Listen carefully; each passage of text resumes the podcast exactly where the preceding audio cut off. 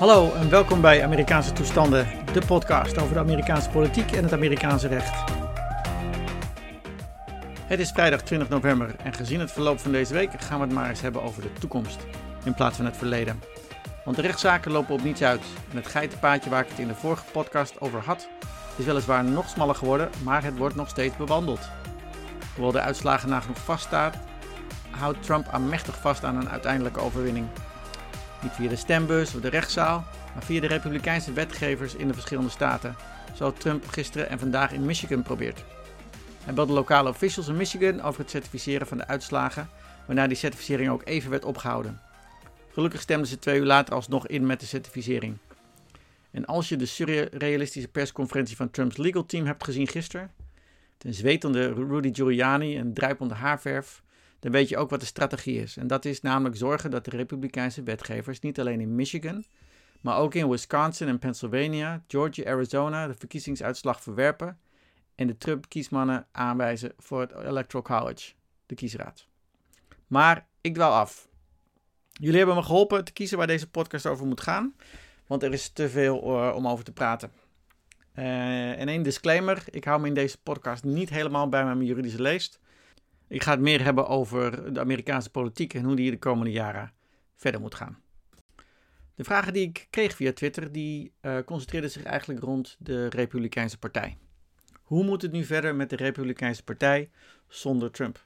Het is een vraag die al veel eerder wordt gesteld en uh, ik, ik, moet even denken aan Raymond Mens, die veel in de media is geweest de afgelopen tijd, die ook zei het Trumpisme gaat niet weg. Ik denk dat hij daar gelijk in heeft. Maar de vraag is of het niet langzaam doodbloedt zonder een figuur als Trump zelf. Um, kan Don Jr. misschien die rol gaan vervullen? Of een Ivanka? Ik denk het niet. Het is een bepaalde een reality aanpak, een bepaalde succesfactor die uh, Donald Trump senior al in zich heeft en met zich meebracht. Dus ik denk niet dat de stijl van Trump, als het gaat over Trumpisme, uh, zal zegevieren. Maar tegelijkertijd denk ik ook niet dat daarom het Trumpisme kan overleven. Ik hoorde laatst uh, senator uh, Tom Cotton um, allerlei dingen roepen in de Senaat. Dat doet hij dan in de Senaat met veel um, mooie woorden. In een heel erg establishment stijl. En ik denk toch niet dat Trumpisme daarmee gaat redden onder, onder de, tussen aanhalingstekens, gewone bevolking. Inhoudelijk gezien zijn er ook eigenlijk twee stromingen die elkaar niet per se um, kunnen vinden. Zou kunnen, maar niet per se. Je hebt ten eerste, denk ik, de, de GOP, de Republikeinse Partij van de Culture War, dat eigenlijk rechtsidentiteitspolitiek bedrijft. Want met name het witte deel van de bevolking die aanhangt, die ook de ouderwetse American Dream willen behouden. Denk aan lifting yourself up by the bootstraps. Hè? Als je het wil, kan je het in Amerika heus wel maken, als je maar hard je best doet en hard werkt en je netjes aan de regels houdt, dan kan iedereen, ongeacht achtergrond, ongeacht huidskleur, het redden in Amerika een succes worden. Nou, vaak um, denken die mensen dat uh, tegen beter weten in, of in ieder geval tegen hun eigen belang in, omdat ze misschien al in een uh, arme situatie zitten. Ik heb daar twee paar mooie boeken over gelezen en je ziet het ook eigenlijk over op straat in Amerika als je luistert naar de mensen. De American Dream gaat over je krijgt in Amerika een kans en als je maar hard genoeg werkt, clean living, dan kom je er wel. Dan behaal je dat succes wel, wat je ook maar wil. Tegelijkertijd, en dat zien we, hebben we denk ik gezien in 2016, um, spreekt het Trumpisme name de zogenaamde blue-collar workers in, uh, aan. De echte arbeiders. En ook steeds meer minderheden. Uh, en allebei die groepen, hè, die blue-collar workers, uh, wit, maar ook steeds meer minderheden, die willen, zijn weliswaar republikeins, maar die willen ook wel steeds meer iets van de overheid.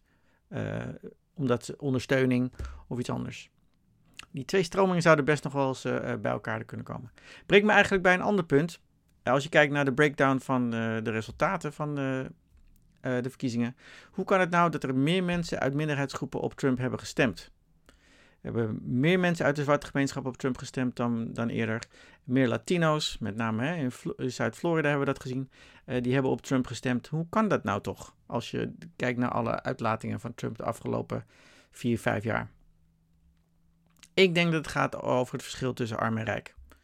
Succesvolle minderheden zitten steeds meer op, afstand van het lot van hun bredere groep.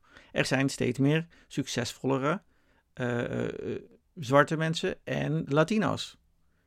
En ook zij willen dan op een gegeven moment uh, minder immigranten om hun eigen succes te beschermen. Of die dreiging nou in hun fantasie zit of echt is. Met andere woorden, ik denk dat de toekomstige politiek in Amerika gaat niet langs scheidslijnen van bijvoorbeeld ras of geloof, maar meer over arm en rijk, de haves en de have-nots, de blue collar versus de elites. Hè? De blue collar samen met misschien de landelijke uh, stemmers tegen de stedelijke elites.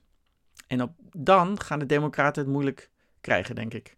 Want uh, zij worden tegenwoordig steeds meer gezien als de partij van de elites, de partij van de linkse identiteitspolitiek. En die willen dat uh, bepaalde groepen voorrang krijgen en dat valt gewoon slecht bij steeds meer mensen. Eigenlijk, hoe slechter de mensen het hebben, hoe minder willen dat mensen protesteren dat ze het slecht hebben en dat ze voorrang moeten krijgen op iets. Nou, um, daarnaast, hoe moet Biden nou gaan regeren met een republikeinse meerderheid in de Senaat? Dat wordt lastig. We gaan, ik ga ervan uit dat de uh, Republikeinen de Senaat behouden, want de twee runoff elections in Georgia gaan denk ik naar, gewoon naar de uh, Republikeinen. David Perdue en uh, Kelly Loeffler. Um, nou, wat krijg je dan? Ja, ik denk dat je dan een, krijgt een dreiging van executive orders van de kant van de regering Biden. druk van de linkerflank van de Democratische Partij. En die twee dingen tegelijk, of tezamen genomen, kan er misschien voor zorgen dat de GOP, GOP, de Republikeinse Partij, meer gaat meewerken met een Biden-regering. Individuele, individuele GOP en Democratische senatoren krijgen misschien meer macht, omdat de balans snel kan doorslaan naar de ene kant naar de andere kant. Denk aan Mitt Romney, Murkowski, Susan Collins aan de Republikeinse Partij, aan de Republikeinse zijde, maar denk ook bijvoorbeeld aan een uh, Kristen, oh nee, hoe heet ze? Kristen Cinema uit Arizona, sorry. En, Mark Kelly ook uit Arizona. Allemaal, die komen allemaal uit zogenaamde rode staten. Denk aan, ook aan Joe Manchin uit uh, West Virginia. Tegelijkertijd kun je ook denken aan een Ben Sass van Nebraska. Uh, en soms onvoorspelbare Rand Paul. Allebei republikein, maar Rand Paul is hier de libertariër in dit gezelschap. Die nog wel eens, wat ik zeg, onvoorspelbare standpunten kan, kan innemen. Een ander scenario is dat als de druk van het Trumpisme heel hoog is, met andere woorden, het Trumpisme gaat nergens heen, kan er weer veel obstructie worden gepleegd. Net zoals bij Obama. Van kabinetsbenoemingen tot rechters. Denk bijvoorbeeld aan Stephen Breyer van het uh, Hoge Rechtshof, die is 82. En de Democraten hadden gehoopt hem makkelijk te kunnen vervangen door een jonger iemand, als er ook een Democratische Senaat uh, zou zijn. Um, maar ook allerlei wetgeving zou kunnen worden geblokkeerd. Denk aan de Green, New Deal uitbreiding van het Hoge Rechtshof, een hoger minimumloon, uitbreiding van de zorgverzekering en de gezondheidszorg. En die worden allemaal heel moeilijk, zo niet onmogelijk. De linkervleugel van de Democratische Partij gaat het denk ik dan ook moeilijk krijgen zelf. Um, Democraten zijn überhaupt heel goed in zichzelf ondermijners. En ze waren nu verenigd tegen Trump.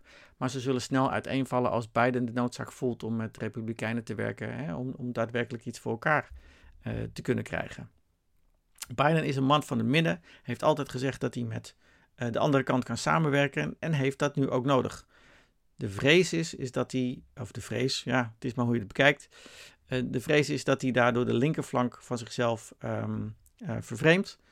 En daar zouden ze in de 2022, de, de midterms, wel eens last van kunnen krijgen.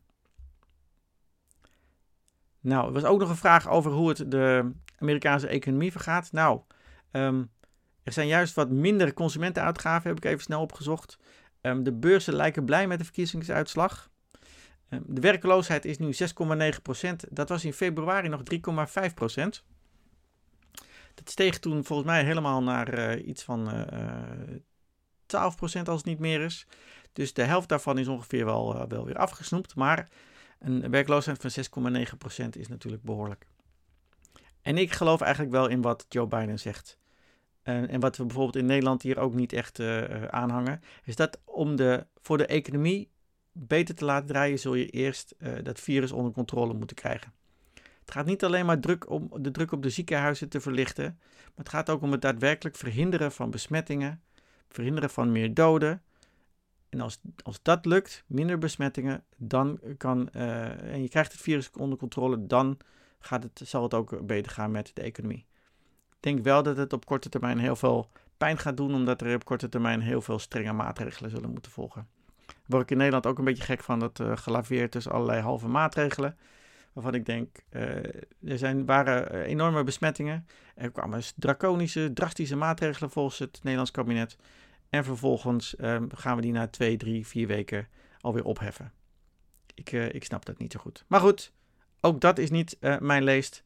Um, ik zal het bij de volgende podcast hopelijk weer meer over juridische dingen hebben.